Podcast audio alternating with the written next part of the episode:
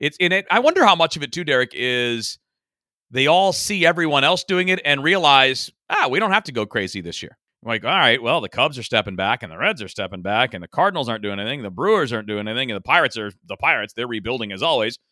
I don't need to extend myself this year, not in a weird year where revenue is uncertain. Hello, everybody, and welcome to the best podcast in baseball, brought to you by Closets by Design of St. Louis. I'm St. Louis Post Dispatch baseball writer Derrick Goold, joined this week again by good friend and KMOX 1120 AM sports host Kevin Wheeler. How you doing, Kevin? Happy New Year. Healthy Thank New you, Year. man. Yeah, happy New Year to you too, man. That sounds really good. I like the sound of all that. Of of KMOX 1120 AM, Kevin Wheeler. Yeah, it's nice Yeah. to it rolls off the tongue. It's almost like it was, you know, 12 years ago. it's funny, like you know, in, in our weird like sports media business, it doesn't usually happen where you end up back at a place where you left, or a place that told you to leave, one or the other, right? And then in, in my case, it was me taking off and heading out the door. So I'm I'm happy that they were willing to open the door back up, man. This is it, it's definitely comfortable. Let's put it that way. It's definitely like being back home. one of the things as you know one of the things that's part of your job there at KMOX will be being featured in the winter warm up. The Cardinals are going virtual with Yep. the winter warm up this year, and you are hosting a panel on the broadcasters, correct? Yeah, it's called Inside the Broadcast Booth. That'll be uh, on Monday at 10:30 in the morning and it's going to be uh, they, and I don't know why they tasked me with this maybe because I have the biggest mouth of them all. Uh, but they have tasked me with wrangling all of the broadcasters that are going to be there. And they're all great guys. I'm teasing because we're all broadcasters so we all talk. But uh, obviously it'll be Danny Mac and uh, Ricky Horton, John Rooney, uh, Polo Ascencio is going to join us there, Rick Ankiel, Al Hrabosky, Mike Claiborne. I think uh, I think there may be another addition or two in there too. I'm not 100 percent on that, but uh, that'll be a hell of a lot of fun. And I, I can't wait to to get the Danny Mac, Jack Buck stories, and I can't wait to talk to all these guys about how they do their thing and and you know get the. And the nice thing about all of this, Derrick, is that like we'll be taking questions from people that are watching in real time, but people can also submit questions like now if you want to. If you just go onto the website, How do they do that? uh, cardinals.com slash WWU, which is the kind of got everything for the winter warm up. And then there's a link there for the virtual experiences. And right at the top of that page, there's a little thing that says submit your question. So you put in your name, you pick which panel you want to ask the question. So, like if you wanted to ask a question of the 2011 World Series reunion guys, um, which Mhm. by the way sold out today. So, you know, if you missed out on that, you missed out on that. Uh, but that's uh, the first event. That'll be Friday night. You can still submit a question to it. You don't even have to be signed up for that uh, for that virtual experience. So it's a pretty cool setup. Yeah, that is. Yeah, it sounds interesting. I'm eager to see. I'm going to try to observe some of them. I'm real interested. I always like the fact when uh, when folks from the front office or folks from the dugout are put in a position where Yeah. fans are asking the questions. Um, you know, the curveballs that they'll get, how it disarms them a little bit versus Mhm. when they're being asked by the media. So I'm really eager to see how this plays out virtually. Um, you know, we have a lot to get to in this podcast, and the way I have it carved up, Kevin, is I think we'll spend about 15 minutes on baseball and then the next 45 on the Mandalorian. Are we good with right. that? Hey, whatever you want, man. It's your podcast, so I'm This all I'm going to follow your spoiler lead. fest of Mandalorian talk. I gotta admit, I gotta admit, man that that is arguably top two or three of my all-time favorite TV shows. really? Oh yeah, uh, absolutely. I mean, the I'd put. Uh, so, you know, I mean, again, if I'm having a conversation about this, that's definitely in it, along with like Game of Thrones and and The Sopranos and things like that. The Wire would be in there, but it, it's uh, it's an all-timer on my book. Really? That's interesting. Yeah. Were you a Western fan? Not really. That's the thing. No, like you know, I, I think as a kid I watched. uh The Rifleman, Bonanza? No, I didn't watch any of those. I didn't watch any true westerns. The closest thing I came to a western was um, uh, what was the David Carradine show where he played the role that Bruce Lee was supposed to play, like a monk, like a kung fu. Oh, it's called Kung Fu. The show is called the Kung show Fu. called Kung Fu. That's the closest thing I watched Yeah. to a western in my life. And then kind of he reprised a little bit of that role for uh, Kill Bill, Yes, exactly. the Quentin Tarantino movie. Yeah. Yes. Kind of played off of that. Yeah. Yeah. So Hmm. yeah, that's it. But I do love like Western. Like I, you know, if you ask me some of my favorite movies, like Tombstone is definitely one of them. Um, oh, that's You know, interesting. if So you ever watched, vibe. Yeah, yeah. Have you ever watched the TV show uh, Deadwood? Um, which is another one that I'd put on my all-time list. If I have a top five, Deadwood's in my top five for sure. I mean, that's not even debatable. I've been to It's Deadwood. Amazing. Have you really? I want to go there. Is it cool or is it not worth it? Uh, it's changed. You know, Okay. it's uh, Deadwood in South Dakota. Um, it's Deadwood. It's not. Uh, it's not too far from Sturgis, to be honest. Um, Okay, okay. You know, and it's changed through the years. You know, it, I, we're driving through there, and there was like, oh, there's a Holiday Inn. Oh, okay. Well, that's what I didn't expect. yeah, so Um, they did, they didn't preserve it for history, I guess. Yeah. No, they did. They, I mean, they have a downtown walk, but it, but Oh, it's, okay, it's, okay. it's part Main Street USA, part Deadwood. It was along those lines. I huge fan of Magnificent Seven, uh, Okay. and there are definite strains of Magnificent Seven Yeah. in Mandalorian that were very appealing. Yeah. Uh, I just liked. I mean, you know, I'm, I'm uh, having not really been particularly drawn to the way it has the Western feel. Just the fact that they they did such a good job with the details, uh, and Mm. and that it was fun and funny and all that at the same time, right? I mean, it wasn't just uh, one thing. I mean, there was plenty of good action that was pretty well done. Uh, the effects are pretty well done. Um, you've got the the cuteness factor with little Grogu. You've got the laughs that are going to be in there with some of the side characters, and of course with the, the little guy. I don't know. I mean, I just think it, it was a really, really well done, well rounded show. Let's pivot from talking about a man in a mask to talking about a man who wears a mask in Yadier Molina. This is the way, man. That's Yeah, what no. do. That's it. you know um, the mandalorian of the cardinals uh, yadier molina still unsigned as we record this. Uh, you know the conversations are ongoing. They've talked at least weekly. Um, you know yadier molina's representative and and the cardinals. Yadier molina has been more open on you know on in, on instagram um, Yep, about all yep. the workouts he's doing um, Mhm. you know subtle comments uh, joking around about playing for his brother's team things like that. Um, in a in an interview you mentioned polo ascencio. In an interview for la vida baseball um, and he's done this in other interviews too that he's given in spanish where he talks about the notion of being able to walk away and being proud of his career and if the offer isn't there um, whether that's the financial aspect or the year aspect he hasn't exactly said but if the offer isn't there that is right Uh huh. um, as he put it, then he can walk away with his quote unquote head held high, um, which is something he has said something, you know, along the lines of before, but never probably crystallized Right. like that. Wh- Where do you think this ends?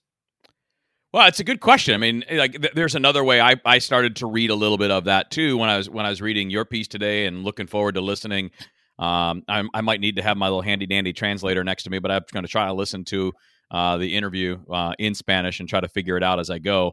But um, I, I think that there are a couple things. I mean, one, it, would it be beyond us to think that maybe that's also trying to ramp up the pressure too? No. I mean, we've seen him do that before with other in other ways, right? Whereas, like, hey, if, if you Right. you know, uh, w- trying to you know apply pressure by throwing out, hey, fans, who uh, where should I go play? Who would you like me to play for? And doing having some fun with his followers on Instagram. he's enjoyed example. it. Yeah. Yeah, yeah, And I think you know again maybe this is similar, but I do think he means it, and I do think that you know he said those things before, right? I mean, it wasn't that long ago that we thought that 2020 was going to be it, and you know he- obviously changed for a, a number of reasons. I also wonder if it's also a, a reflection of the market, Derrick. That you know I've been going through this, you know. uh, I wouldn't say daily, but multiple times a week on Sports Open Line and talking to people in other markets who cover baseball there aren't that many catching jobs out there that are full time. It's going against Right. the trend, right? The trend in baseball is guys that are going to share time. And then there are the handful of the elite guys that are going to be everyday players. So where's the everyday catching job for Molina outside of St. Louis? Because clearly he has that here.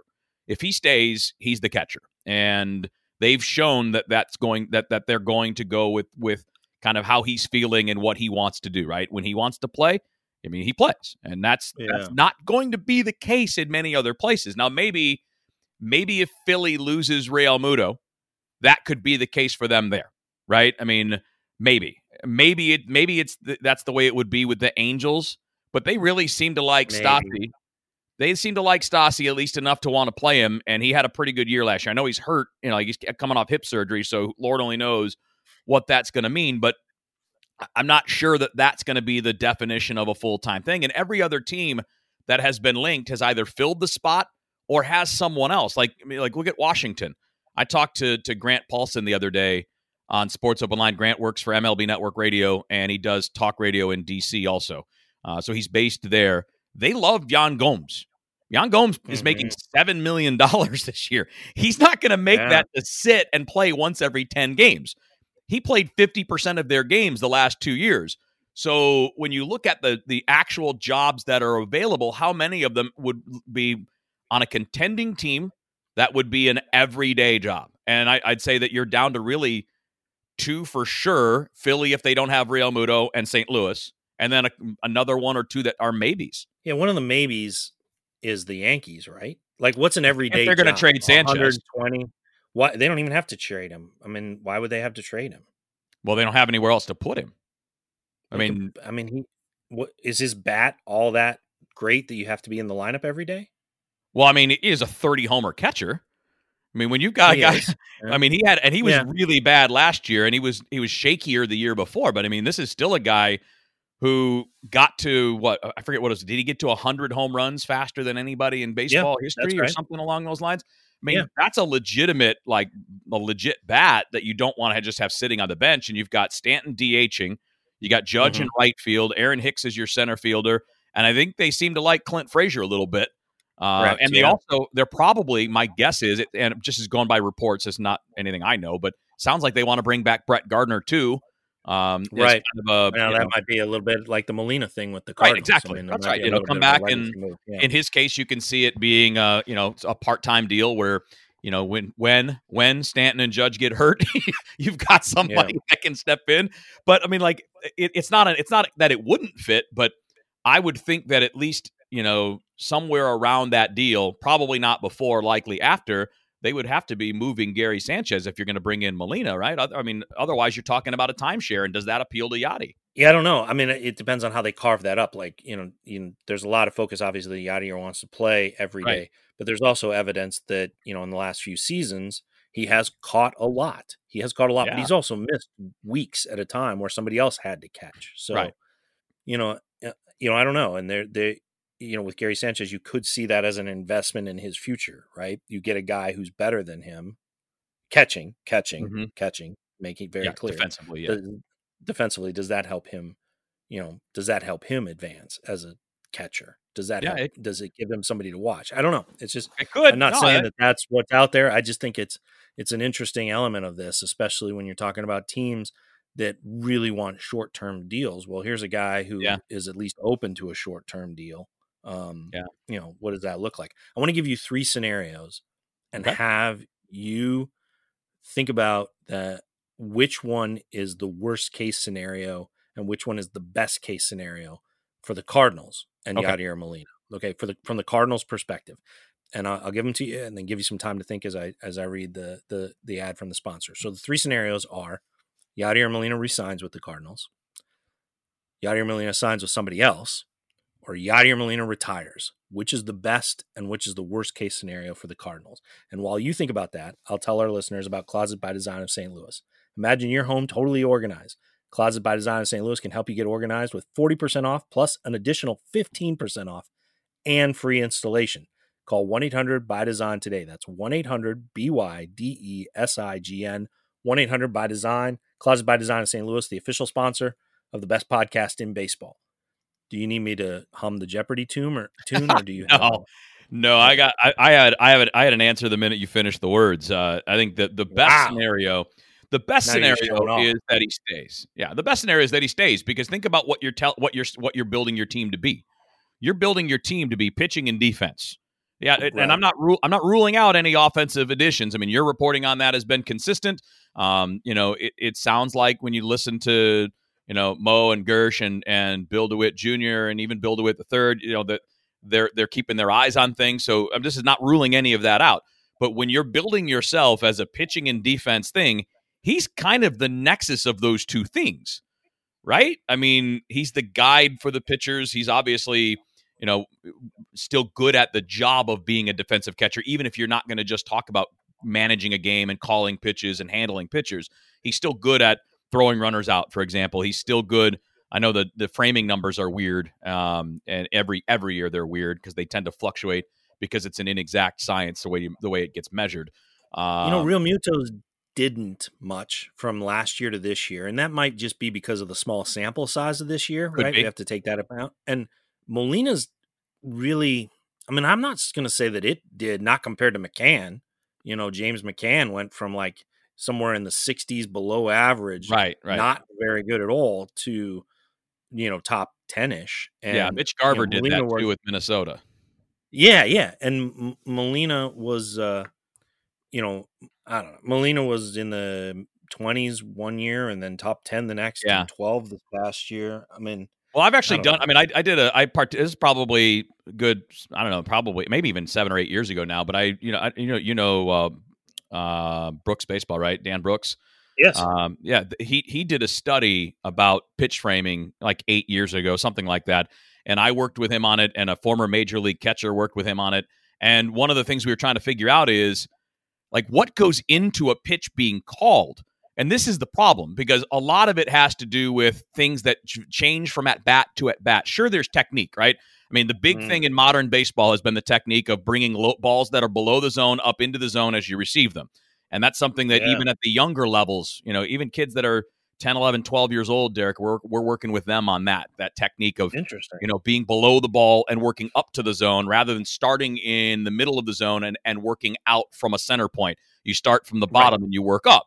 And that's working for guys like Garver. And it's, you know, the, when you see a guy make a big jump, it's probably because they did that. They got better at, at framing the low ball.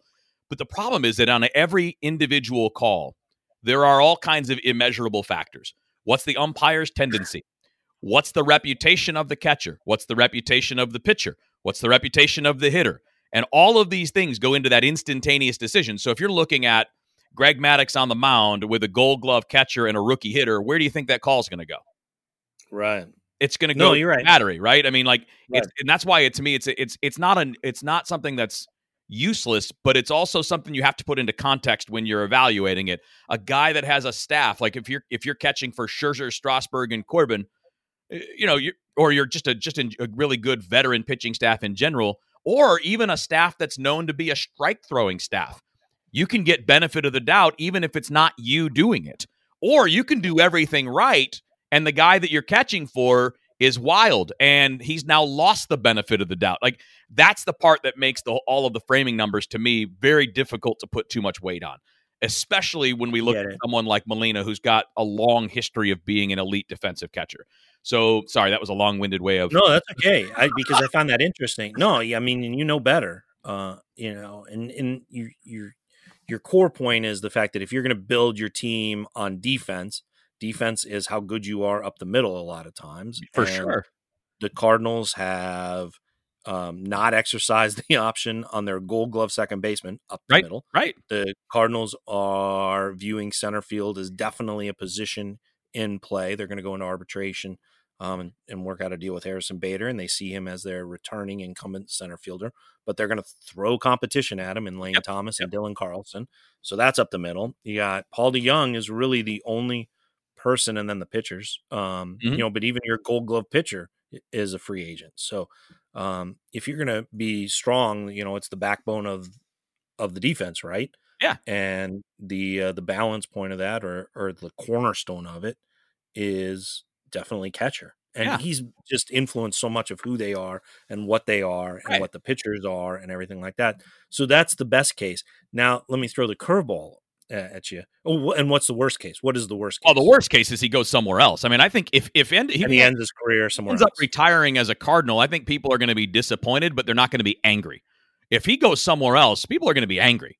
You know, they're they're going to Mm. be upset because they're going to view it entirely as a money related thing. I mean, and uh, maybe that's right. I don't, I you know, I don't know, and we don't know. I- maybe you know better than me, but um, if he does go somewhere else, the view of it from from a at least a sizable percentage of the fan base is going to be he left because you wouldn't pay him, and you know how you know how that Right. money argument is going to work. So if he goes somewhere else, that is clearly the worst case scenario. is it possible that within the walls of Busch Stadium over there at Clark Street, that they think the best case scenario is that he retires? Uh, Maybe. I mean, it, it's probably the best financial setting, right? I mean, he's. I can't imagine he's going to work super cheap, and you are in a year where you're trying to squeeze water from a stone when it comes to your budget, right? I mean, that's how it's Mhm. being kind of how it's being framed.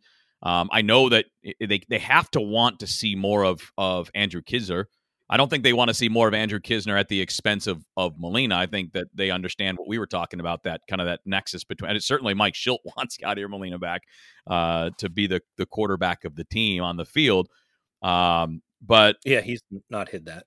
No, but at, but at some point, I mean, you might you, you might be able to argue if you're looking at it, you know, kind of this is you know this is one of those things that nobody would ever say out loud.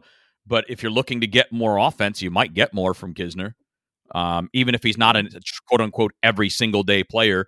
But you could bring in a an Alex Avila, somebody like that, a veteran who has started and can play a lot, and also brings you a lefty bat, and you may get more offense out of that position with the combination of those two.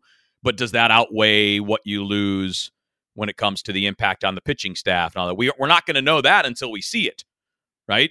Right. I mean, so right. I, I, I would bet that. I mean, I, I have never heard this, but I would bet that there are some people that would be interested in seeing what it looks like uh, moving on. But I also understand that you know, if you're looking for the known, the known commodity is obviously Molina. And if you're going into a year where you're not spending a lot of money and upgrading in other things, you probably should remain good at the things you've been good at. Yeah.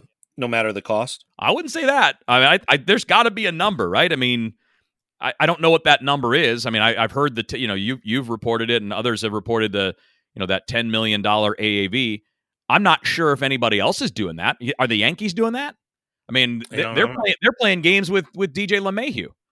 Not I mean, playing games. I mean, that that's what, yeah. I mean, how do you how do you as an agent or you as a player go? Okay, well, James McCann got ten million per year for a four year deal. Mm-hmm. How do you how do you accept less than well, that? I mean, first of all, McCann's like seven or eight years younger. Number one, He's thirty. He's His nine months numbers the last two years have been significantly better. His yes, with, when you include 2020, correct? Yes. Yeah, I mean, if just if you take if you just take 2019 and 2020 as a whole, because you're, you're right. 2020 by itself doesn't tell you a whole lot. Uh, 2020 combined with 2019, I think, is kind of the the, the sample size you'd want to look at, and, and his offensive numbers have been yeah. better. Now, my my knock is, I don't think McCann's worth that. I mean, just just two right, years ago, he was not non tendered. I mean, he's right, never played out of the tube he's never been a, a quality hitter as an everyday player because he right. was not an everyday player with the White Sox. He was a timeshare guy, and he played a lot good. against left-handed pitching, and he crushes left-handed pitching. So mm-hmm. I'm not sure that's a good deal, and I'm not sure I want to base my evaluation on that. Um, especially when you also throw in the fact that there's an owner there that's looking like he's willing to overpay for things. There's a little bit of a Tyler Chatwood element to the McCann signing in a the sense bit. that I think you're right. Yeah, Tyler Chatwood had all the fancy metrics.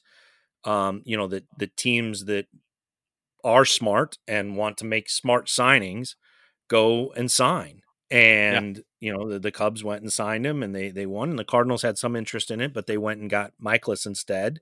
Um, they were able to get Mikolas and the Cubs wanted to get Mikolas, didn't, and then went to Chatwood because he right. had all the peripherals, all the right. things that you know were saying like, well, his ERA should be this. You know, right. he should be this. He should be that. His spin rate is such that his pitches should do that. And there's a real distinct feel with McCann that it's the same kind of thing. Like the metrics are saying he should be this. Well, he can do this. And yep. it's like, well, at some point in time, the baseball card ought to show that he actually does do yeah. that. I mean, you, right? you you know my background, right? I mean, I grew up a Tigers fan, so I've watched Correct. James McCann since he was a minor league player. And I liked him when he was coming up with Detroit. He was always a good defensive catcher. He can throw. He's got a really good throwing he arm. He can throw. Um, yep. He's always had a little power release, as they say. Right. He's always had a little power at the plate. You know, even even in his years in Detroit, in seasons where he'd be like 350 at bats, he'd hit double digits in home runs. So you know, he's a guy that that can hit the ball out of the ballpark too. Which, by the way, is another one of those things that works in his favor. Um, but even even as somebody that's tracked all that and has seen it, I, am surprised at the amount of money that he got. I, I mean, I, I, think there's just so little track record of him being a regular, everyday catcher and having success doing it. But as you point out, you look at these last couple years. You know that that average exit velo off the bat has gone up. It's put him in a, in a mm-hmm. category where he's above average. Um, you know, it's weird though because his 2019 defensive skills weren't very good, but in 2020, all of a sudden they got really good, which is interesting to say the least. But with the bat, Yeah. you know, the hard hit rate, the exit velo, those things were all pretty good uh, in the full season of 2019, and they basically stayed the same last year.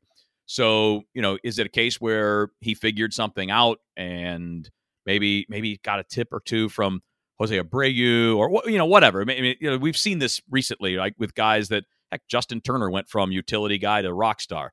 You know, I mean, uh, Right. just from a couple of tweaks. So To Maybe to utility guy. Yeah, maybe that's it. Maybe McCann's just figured that part out. But Sure. I- still think that contract is a bit of an overpay. Yeah, it still sets the bar, and you could, I mean, you could see why it may not happen, but you could see why that would influence what Molina thinks he could get. You know, Yeah, he's yeah. been an above average offensive catcher for every year but 2020 by a lot of measures. I mean, you can do weighted runs created. Um, OPS, not so much because the slugging has been down, but on Right, base right. percentage, average. But weighted runs created, you look at that or some of the other things, um, he's been above average for an offensive catcher, except for 2020 when you could say, well, that was a small sample size, or he had COVID, or any of the number of things. Um, and then he's been above average when it comes to defensive metrics. Um, Yeah. By you know, as far as the you know, there's been obviously, uh, you know, variations, right? There's been some oscillations of stats, but the the the average and the avenue that he runs is above average defensively, even now. Right, so right, right. you can see the logic behind commanding that. You know, McCann is a bit of an outlier already this winter because Exactly. he is a free agent. He left the White Sox um, for the Mets, and that makes him the one player who can connect two of the busiest teams this winter, two of the rare busy teams. Yeah. Um, he's the one. He he's one of the few players who left the White Sox because they've actually been accumulating players. Um, then the Mets traded for Lindor, and the Padres have been active, obviously. Um, you know, but it's the teams on the coast, the few teams on the coast that have been most active, and the White Sox are alone, right, in this region. oh yeah, Uh, yeah. Well, I guess you could say the Royals. The Royals have made a move or two, but as far as making like the most of the hot stove and really cranking up the heat of it, it's been the White Sox and the White Sox alone in this entire region. Yep. What, what do you make of that, Kevin? Well, I mean, a number of things. I mean, obviously, the the two central divisions, if I'm not mistaken, comprise most of the smallest markets in baseball, right? Correct. I mean, there, there, it's not like Tampa. Obviously, Tampa exists, but if you're looking at the smallest media markets, not you know, not talking about Population revenue, centers. Right, right. Not talking about like who's good at revenue or whatever, because typically Cubs and Cardinals would be really high on those kind of lists. Uh, and obviously, Chicago's a big population center, but outside of Chicago, all of the other central division cities are toward the bottom part of the media market size, the population size of the major league cities. So you can argue a number of things that you know maybe the economies have been tougher there than they were in the bigger cities.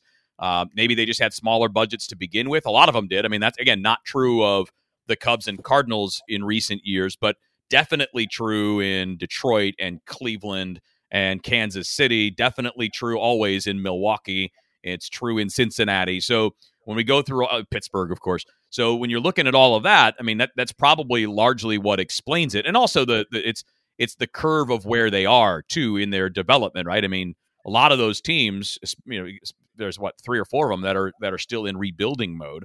Um, there are a couple like the Indians that are kind of in a transition, and the other part of it too is you know we're seeing teams, Derrick, like the Mets, the White Sox, and the Padres that are that are really active and going after it now. But for the most part, in the last ten years, they haven't spent anything. Right. I mean, the Padres had 10 losing seasons before 2020. And in most of those seasons, they were in the bottom 10 in payroll. In a lot of those years, they were bottom three or four. There were a few years where they were the lowest payroll in Major League Baseball. The White Sox have been exactly the same thing, short of a run here and there. They have not spent on payroll commensurate with their market size probably since they were what a world since they won the World Series. like they've had a lot of runs here where they are a low payroll team and and I think the same thing is true for the Mets. How how long were the Mets run as a mid-market team under the Wilpons because they got hosed in the Bernie Madoff scandal? So yeah, a decade. Part of part of all of this too is the the the perspective that those those teams haven't spent until now. So they see opportunity, and in the Mets case, you've got now the richest owner in baseball, so he can do what he wants. But it's you know I, I'm not sure that they're the model. I just think that they it just this happens to be lining up for them right now in an off season where nobody else is really in position to do what they're doing. What do you make then of the Cardinals division? the NL Central. And the you know, I went through all the transactions. Um, the Cardinals are the one team in the division that has yet to make a trade. However, all five teams have lost, you know, starters like Yeah, yeah. players who from their roster, and there hasn't been one significant ad in the division. I, that's bonkers. It is. It is. I mean, again, some of it is probably teams that took a bigger hit, right? I mean, look, last offseason, the story, yeah, the, the Cubs, of course, but that was their own fault, right? That's Yes. not, that's not, uh, I- I shouldn't say change fault. the fact that it's true. Right, right. I mean, it's not, I, I shouldn't say fault, but a- that's from a lot of things outside of the playing field, right? I mean, Sure, that's from, that's from, but that's where they're at. Right, and, and that's from extension uh, uh, with the idea that it's going to be a growth area, but then COVID hit, and you know here you are on the on the wrong side of that. Um, he- you know, I think the example, another example is the Reds. Right, this time last year they were the big spenders. We're going to contend. They went out and got a bunch of players. They spent a bunch of money, and that's the year that COVID hits. The year that COVID hits is the year that they increased their payroll, and they go. So they they they they clearly took a bigger hit than anybody thought because not only have they already moved players, but they're still all kinds of reporting about Sonny Gray being available and Mike Moustakas being available, and they talked to the Nationals about Eugenio Suarez, and most of these guys are on pretty team friendly deals. So clearly, Right. the Reds feel like you know, based on what happened in 2020, they can't maintain where they were going in going into the that season, right? I mean, they they they clearly are adjusting. We know the Pirates are always the Pirates. They haven't spent for real in what since since we are family in 1979. I mean, it's been a long time since they've actually maintained a real payroll on that in that in that city. Um, and of course, Milwaukee's kind of in the same spot as the Cardinals, right? I mean, they're not making you know they're not making a ton of moves, but they're also I mean like they're not subtracting a ton, but they're also not adding anything. Um, and Yeah. they seem to be in that same space where it may not be about dramatic cuts, but it's certainly going to be about anything that's an addition is going to be um, team friendly. Is that the, is that the is that the right way the right way to put Yeah. it? Team friendly. So I, I I think it's it's in it. I wonder how much of it too, Derrick, is they all see everyone else doing it and realize ah we don't have to go crazy this year.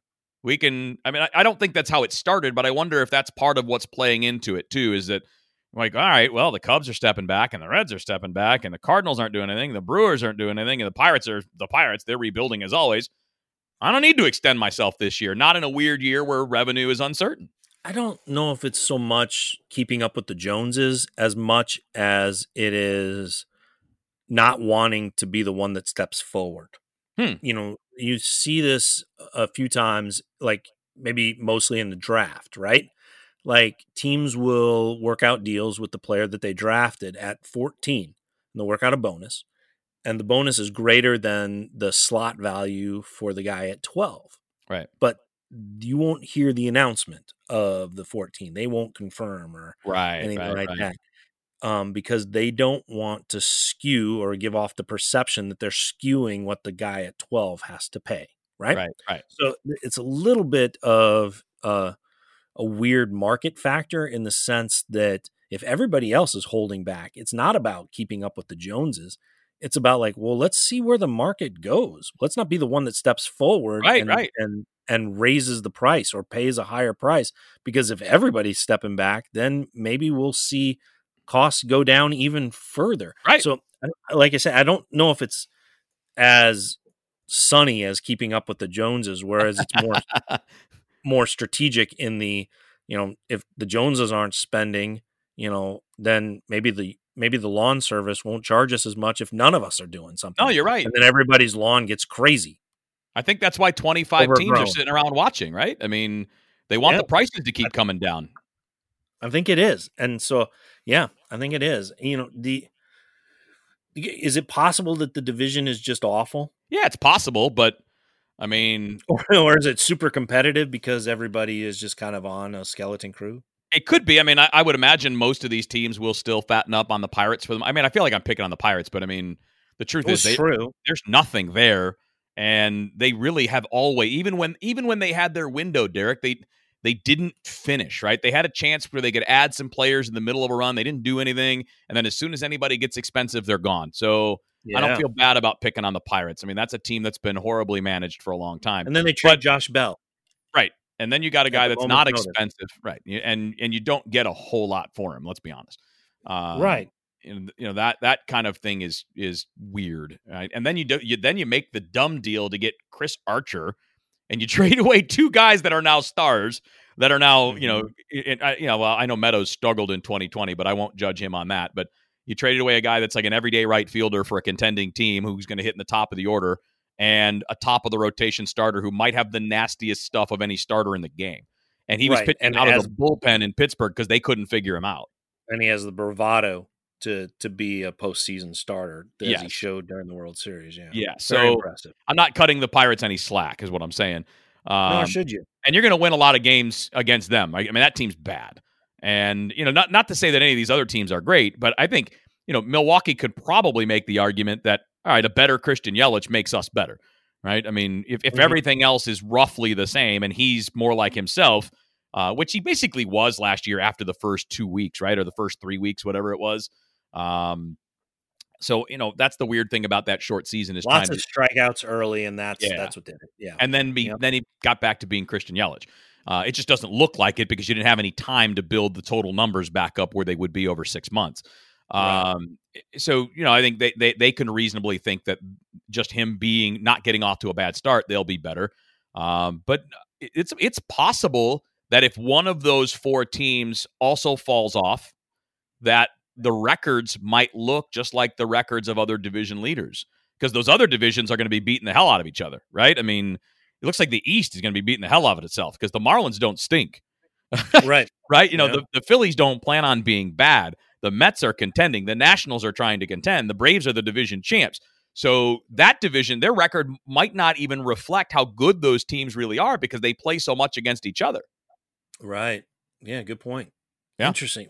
Where? So who's the favorite in the NL Central now? That's a good question. I don't know. It I think it might be the Cardinals. Because they have pitchers, right? because they they have pitchers and yeah, I mean, I, I know we I know that there are questions about the rotation, right? I mean, we still have to see like how does Mikolas bounce back from the injury, Sure. you know, things like that. Who rounds out the rotation? Is Waino back? Like that's that. Those things are all legit questions, but you've got extremely talented answers for those things. You've got you've got more than you've got more than five major league quality starting pitchers uh, in this organization right now. You've probably got seven or eight. The question is Can that. you, go ahead, sorry. could you say that about other teams? Could you name the five No. starters for the other four teams? I probably could, but I couldn't name six, seven, or eight with the, the guys that give you options and give you any quality. I mean, I know the Cubs starting pitching at the top of their organization is really thin. It's basically Adbert Alzolay, and that's pretty much it. And he may be in the And they have Kyle Hendricks right coming back from the rotation. And Kyle Hendricks, Hendricks, and Davies. I mean, they're going to be and Mills, right? So they're going to be the masters of the 86 mile an hour fastball. Um, Right. And you know, you look at Milwaukee; they have potential, but we, we've still never seen, for example, Corbin Burnes have success for more than a five week stretch. right? You That's know, I fair. mean, and and he's very gifted. Like he's probably got he's got great stuff. He's got stuff that could play at the top of the rotation, uh, but they don't have any back end of the rotation depth really. Uh, and their bullpen is amazing with Williams and Hader, but how much is it beyond those guys? Um, and I and I think that you know Cincinnati is trading their pitching, or at least the way it sounds. I mean, they don't have Bauer anymore, so that's a pretty big change. Uh, and if they trade Sonny Gray, I mean, that's not even a that's not even a, a team that's trying to, to contend anymore. I mean, that's a team that's Right. trying to get prospects and turn the other way. Meanwhile, I look at the Cardinals, and who knows what you know. I don't, I don't, I don't know how the the rotation's going to to totally play out. But I mean, when you can look at the options that they have, and I think Derrick, they will have, if not the best bullpen in the National League, top two, top three. I don't see how that bullpen isn't like the strongest in the National League right now. Going into next year, when it comes to what you're getting back, what you had already, the different looks, the power arms, the the three different types of lefties, the guys that can get multiple innings. I mean, st- strikeout guys. I, I think that might end up being what gives them an edge over everybody else, um, especially in the era of the bullpen. The Cardinals bullpen will be exceptional if the bullpen can avoid having to cover innings for the rotation. Too many. Yeah, you're right. You're right. I mean, if they if some of those guys have to jar loose from really exceptional roles in the bullpen to start covering innings for the rotation, Mm-hmm. then it's going to look a lot different. It's it's it, it it'll be overtaxed and maybe thinned out. But that should be that could be that absolutely ought to be a strength of this team for the exact reasons you said. I mean, you you know, you have a bullpen that potentially will, I mean, that has Hicks back first and foremost, right, right. but then potentially could lead into him with Alex Reyes and Genesis Cabrera and and Gallegos Andrew Miller and, and Helsley and Helsley. I mean, that's and and we, you know, I was putting together the roster for what it might look like, and Kodi Whitley was on the outside looking in. Yes, and he has horsepower and a sinker. Yep, and you could definitely see him as Gallegos like. So, um, yeah, I mean that that that absolutely has to be a strength of theirs. Could do you? What are the chances that you think that the NL Central that we see today is the NL Central that opens up the regular season whenever opening day comes? You mean in terms of the rosters? Yeah, or the power structure, or both? the rosters. Yeah, um, I, I think they're they, they'll all be doing something right? I mean, yeah. I'm not sure how much the Cubs are planning on adding. I mean, it doesn't sound like they are. Um, you know, but uh, they, uh, you know, if there are bargain basement deals out there, they're, they're that's the thing. I think a lot of these teams are going to be adding. Everybody's going to be adding players. I mean, think about how many free agents that are out there, and at some point, those guys are going to want jobs. So. Mm-hmm. I, I would imagine it's not done yet. Like I, I still think the Cardinals are going to add something. I don't know what it is. I don't know if it's you know a Tommy La Stella. I don't know if it's a, it, the guy that I really, really, really, really like, and he can't be more than a few million dollars because of what he's made and you know all that is is Danny Santana. I mean, mm. every everything adds up on Danny Santana, Derrick. He plays literally every position on the field. You can put him anywhere. So no matter what you need, if you need a corner outfielder, he's played he plays center field, he's second base, third base. He's not a great infielder and he's not a great he's not a good shortstop. You wouldn't want to put him there very often uh, or you wouldn't want to put him there outside of an emergency. But he plays first, second, third, left, center, and right. And he's a switch hitter with no left right split. And if you look at his batted ball data from the last couple years, he hits the ball. He's he's in the top tier. He's in the top twenty five percent of exit velocity and and hard hit rate. How could you not want that kind of player, which gives you the flexibility to do anything else you might need? So if Matt Carpenter's hitting, hey, guess what? He can hit because we can play this guy at second base, or he can move to left field, or what. I mean, I just think that having a movable piece like that would be super valuable. And I think those are the kind of guys, whether they end up in this division or not, those are the kind of guys that probably do end up shaping kind of the top of the division as we start the season. I mean, Cesar Hernandez is a little bit like that, right? Like a sleeper addition that you go like, oh, I could see where I could see that fit. I could see where that helps the Cardinals. He's right? different than what I'm describing kind of there, but yes, yes, he's a switch hitter. Yeah, no, but I mean like in that in that right in the cent and a good good fielder at second base. Yep, yep. You know, no, there's no question that, that he's he's that kind of guy that that you know depending on you know what what people are willing to to throw out there money wise, he's definitely he's definitely more he's more proven than Danny Santana, right? I mean, Santana was gone for yeah. a long time and then came back with Texas and crushed the baseball, and then last year was hurt. Uh, but even last year, I mean that that average exit velo is almost 91 miles an hour. That's high end, and that's not playing around. I mean yeah. that you know the year before that he was in the top 11 percent in exit velocity. He was in the top quarter in hard hit rate, sprint speed, expected slugging, expected batting average, and he had the actual numbers to go with it too. So tell me how that's not a Chatwood like example where you're looking at artisanal stats. Well, I mean it's I mean you can look at the regular ones if you like. He hit 28 home yeah. runs and drove in 81 runs and stole 21 bases. and, well, and, no, okay. and, hit, and hit 283 and plays every position on the field. I like I like all those. I just I just you know wanted to kind of push back there, you know, yeah. because eh, you know, I, I, we can all seek out the stats that support the argument that we want to make, but we lose the fact it's that whole what's the signal and what's the noise, right? right. What's and, more predictive? Right. What's more predictive? And x's velo is awesome, you know, but are, have we seen a referendum on how much that's worth as a predictive factor? I mean, um, Randal Grichuk has great exit velocity, has for a long time, and he's the player he is. Right, because he because he doesn't because he's first of all because he swings and misses too much. Uh, Correct. But but also you know if you look at like for example Santana, one of the things that started to work for him is that he he started hitting the ball in the air, which he didn't when he was a younger player. He had a lot of ground balls because he was fast. So he was a young guy, right? So young speed switch hitting shortstop was probably taught hit the ball on the ground. When he figured out mm. that he mm. shouldn't hit the ball on the ground, he started putting up numbers. Um, now Grichuk is a different story, and his exit velos, by the way, are going down. Like They are going at, down. You look at his Cardinals years; he hit the ball hard. But what Well, balanced it out was the really what what balanced it out though was the really high strikeout rate. Like you know, he was in the Mhm. bottom, you know, bottom five to ten percent in the league in strikeout rate in those years. Um, so you know, you're not getting the bang for the buck. That's what you. That's where you'll get, you know, the the you know 17 home runs and 300 at bats, but the 240 batting average. You know, something along those lines. You know, and that, and that's the thing is Yeah. not none of those things are good by themselves because if you're if you're looking at it and saying okay this guy's got great um, batted ball numbers or this guy's got great spin rate on his fastball or whatever well if they're not having success there probably is a reason and you have to look at that and and that's what the stats will tell you right the, like the the regular traditional numbers will tell you does all is all of that stuff connecting and then if not what's not connecting why is it not working for a guy that hits the ball really hard or why is it not working for a guy that has this high velocity high spin rate fastball and you know obviously Mhm. you know the the people watching the you know especially people like you know baseball scouts and and front office people that are looking at massive examples like massive numbers of examples they can see okay well this guy leaves his fastball down the middle too much or right.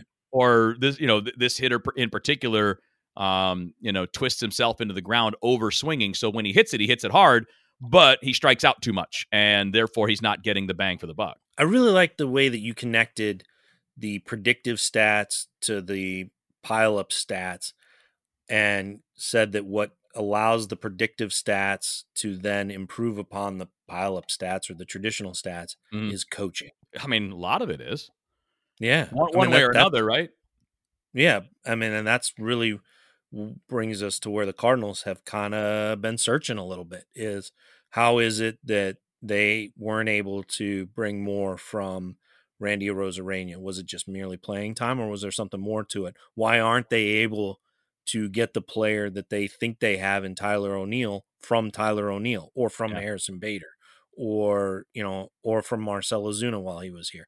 Was it a health issue or is Yeah. it a little bit more complex than that? Because if the peripheral or the artisanal stats are telling you everything that you need to know to predict what this guy is going to be, then why aren't they getting that production? What role does coaching play in? And I think that is a significant question facing the Cardinals. a couple things that that we have to pay attention to on this too. It, it, that in because this is you're right. This is kind of the the core argument, right? Is um, and I I think the case of Arozarena wasn't coaching; it was identifying and giving an opportunity. Whatever the reason was, they did not want to put him in the outfield regularly in 2019. That Whether is it's- correct. It's, it was I a mean- defensive thing. Yes. Yes. Uh, So they decided that we're better knowing the guy's going to catch the fly ball than we are giving the guy that might be the higher end upside. That was a decision. That wasn't a misevaluation. Um, that was a pivot over a week, and we saw it happen in real time, and they actually Yes. talked about it. Like and it, and because it, it, fit- went from it, it- I mean it went we can we can track it. it went from Lane Thomas getting more appearances right Yep. and them talking about okay well Lane is going to start seeing more time in center field then Yep. Lane Thomas gets hurt Yep. and they're like well now we don't have Lane Thomas all right well now we're going to double down on defense and Harrison Bader is going to play a lot because he's going to catch everything and it was a conscious decision to Yes. say well we thought we could find the best blend of offense and defense with what Lane was giving us. We know we have this offensive producer, Randy Arozarena, but that we don't think is going to compensate for the loss of defense out in center field. So let's just go back to what we know we're good at and not take the big risk on high offense and instead play conservative. Shocker, I know. Cardinals Yeah. conservative yeah. but go with Bader. I mean, we saw that evolve in like a maybe seven day span. And people were like, well, you're retrofitting. No, they talked about this at the time. Yeah. They may yeah. not have used the same names. They may not have been, you know, but but this is what they were talking about. And in the comments, you know, back then we could actually talk to them in person, and this is what was going on. right. And and look, there there's there are other elements to it too, right? I mean, um, you could have given Arozarena a, a chance to get regular at bats in right field, but right? You were committed to the veteran making money. And and and by the way, Fowler did not have a bad 2019 by any means. No, and he was um, doing well at that time. Remember? Yeah, and this I mean the second half he was probably league average ish. Um, he was better in the first half than the second half, if I remember right. But again, he wasn't doing anything. And by the way, he was also the key to the top of the order with him and Wong getting on base. Right. I mean, Right. that when the team took off, it was because they moved those guys to the top, which put some OBP in front of Goldie and DeJong and Ozuna and all that. So, you know, that was when they finished strong in September in that year. So, again, I, I'm not saying that they should have said, oh, no, Dex has to come out. I can see why you kept him in because he was one of your on base guys. He was one of the only people that was setting the table for the guys you wanted to drive in the runs. Um, but that was it. That wasn't an inability to coach Randy Arozarena, and it wasn't ability to identify a talent. It was that you didn't give him a chance. Now, maybe, maybe, and and you know, we have to give Mo.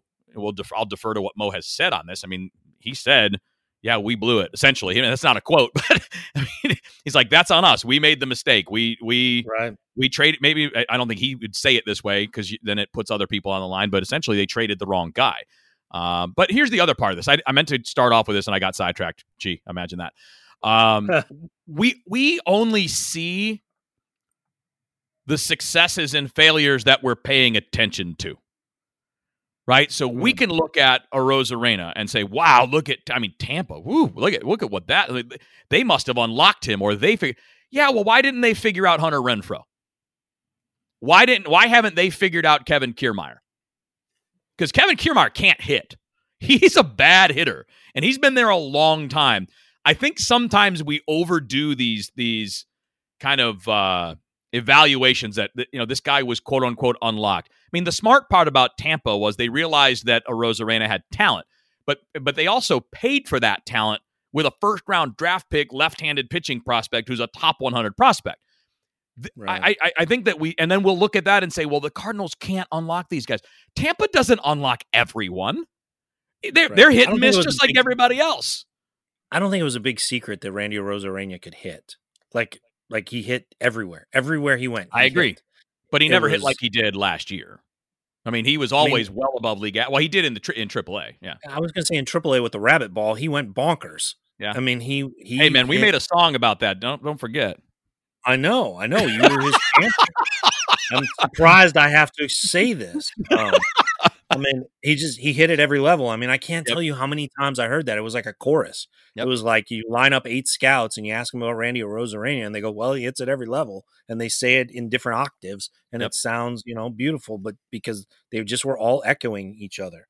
Um, yeah, yeah, I, I agree that like you you do focus you focus on the convenient success and you agonize over the anecdotal failure. That's, I mean, that's just the way it is. And and every Um, fan and- base does it by the way. I mean, you you go around Major Right. League Baseball, they're all they're all wondering why this guy on their team is underachieving and you can't figure him out. I mean, it's it's not a it's not a perfect science. It's very it- sometimes it's very difficult. I mean, you know, you look at right. what what you know the Cardinals as an organization. What do other organizations marvel at with the Cardinals?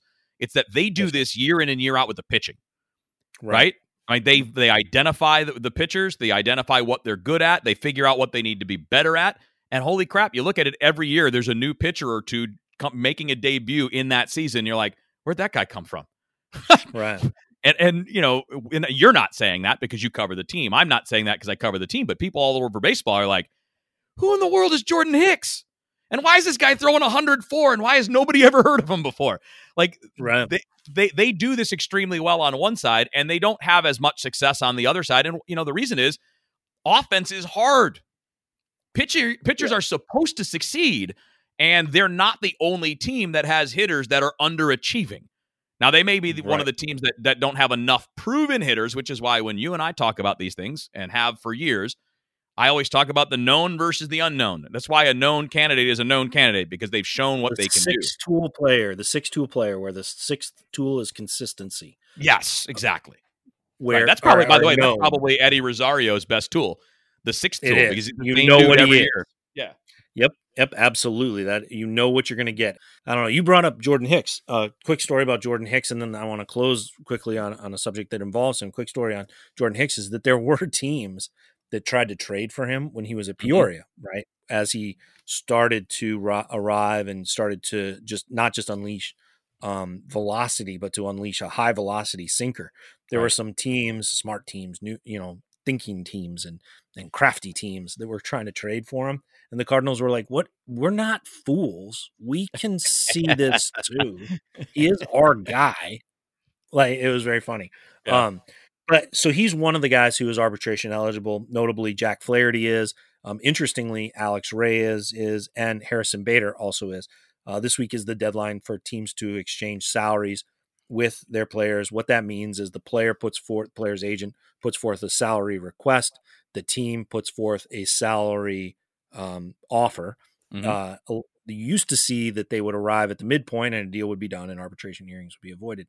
More and more teams are going with the file and trial because what they saw was that the gaps were getting wider between the salary offered and the salary requested to raise that midpoint. Agents got smart. Yeah. They thought, well, if we're going to arrive at the midpoint, let's start heightening the midpoint. and so this widened the gap of offers. And you see more and more teams going to file and trial yep. for that reason. The Cardinals have been a file and trial team here recently, with one notable exception.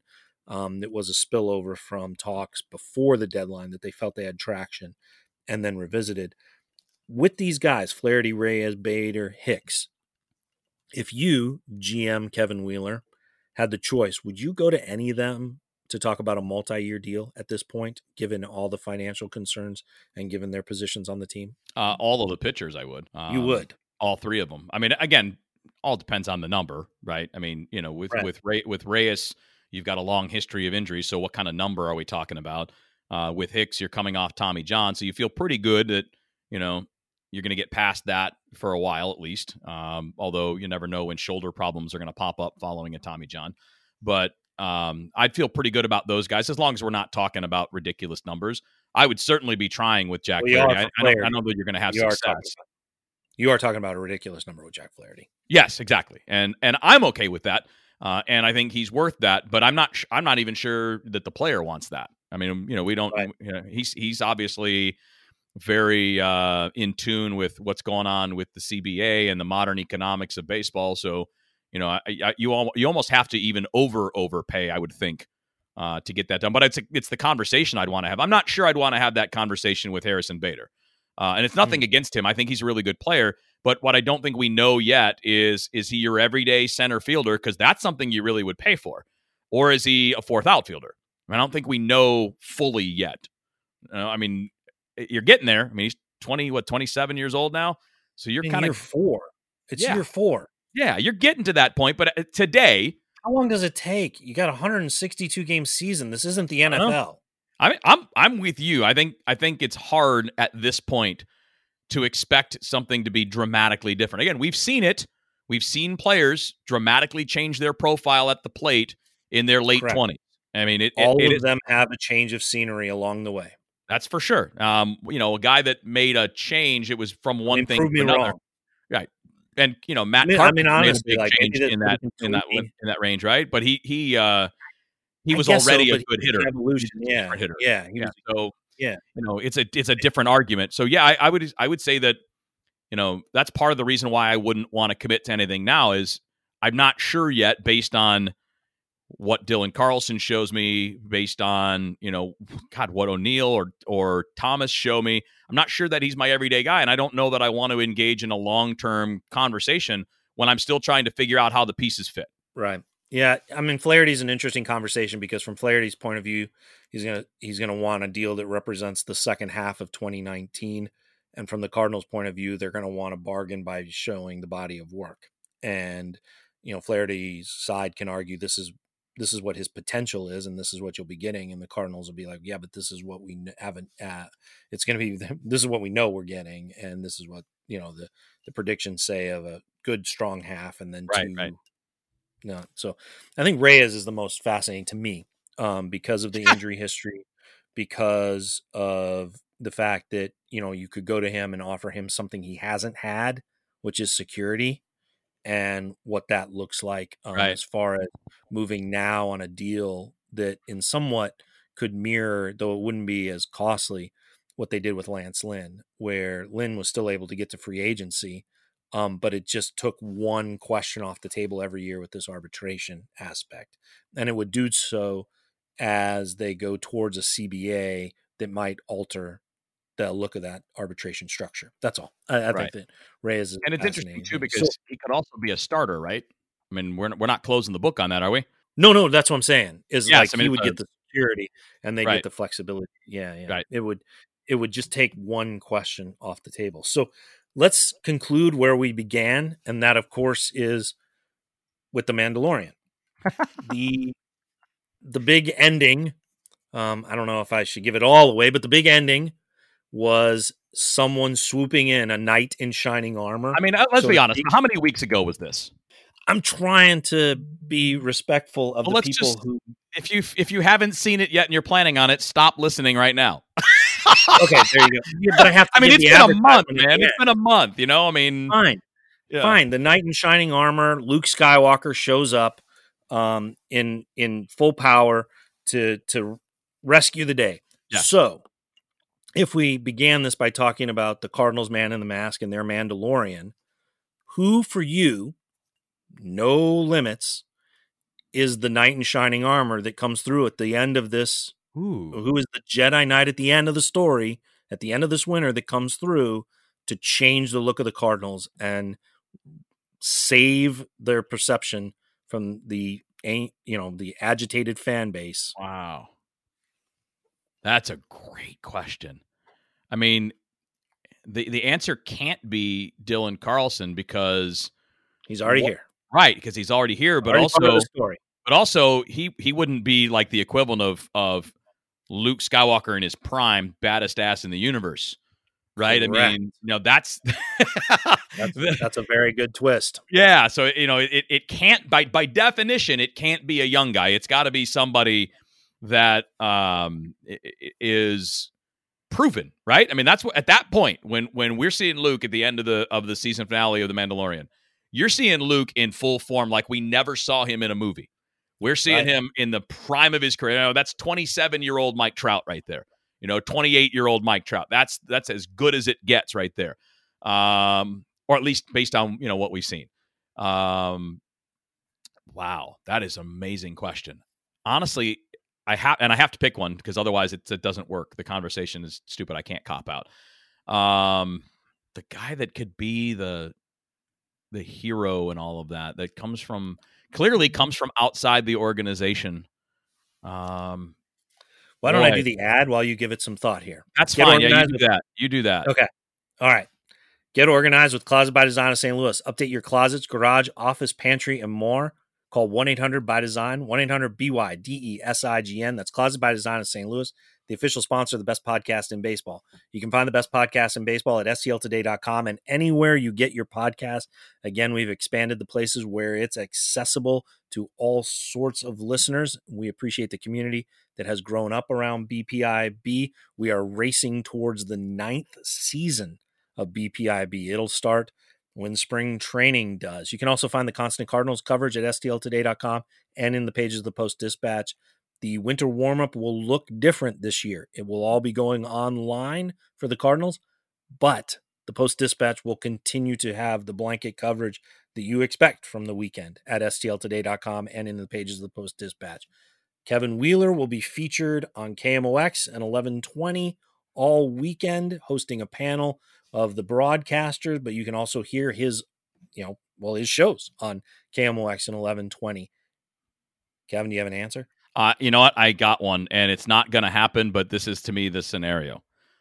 Okay. Cle- Cleveland Craters, based on what's been happening, they decide to listen on Jose Ramirez, and you go get him in the middle of the season. Hmm.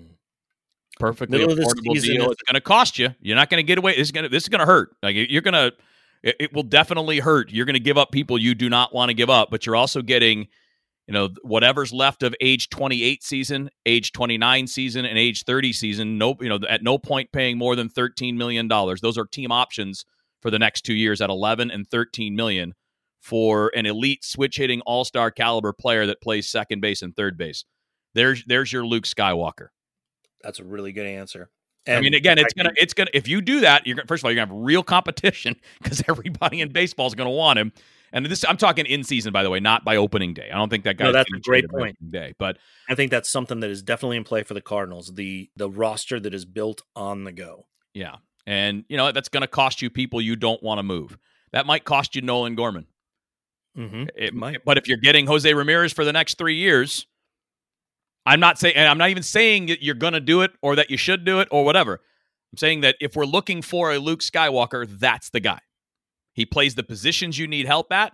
He's an elite middle of the order bat, and I mean he's got and he's got that every single year same guy thing for the last five years. That is a fascinating answer. I really, really thought you were going to say Nolan Arenado. I, I don't believe they're ever going to take that contract.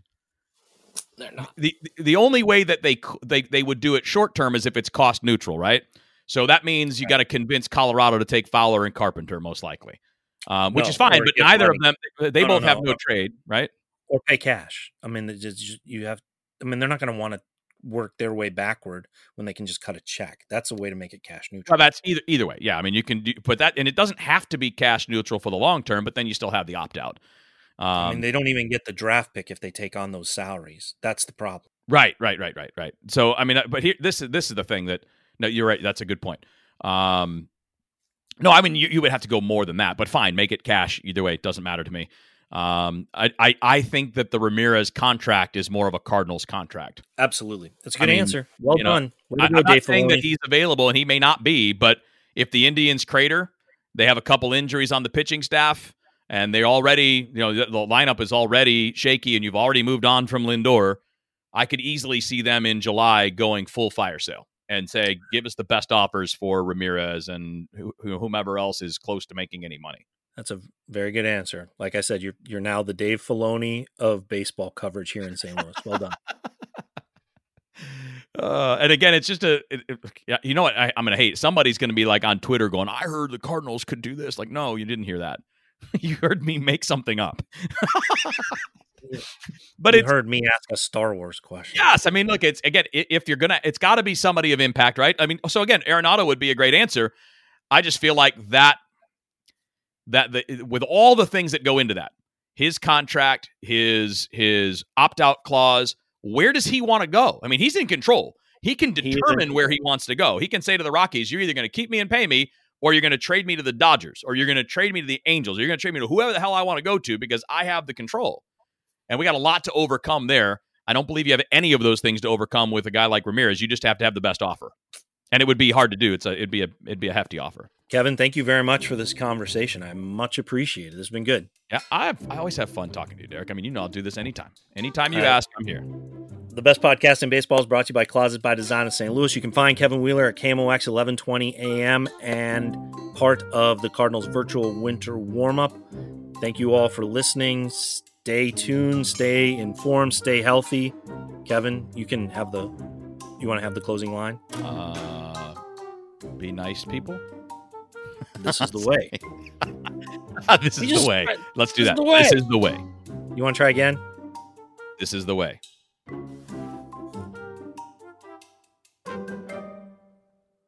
feel like I'm doing a voiceover and keep getting it wrong. That is definitely our way.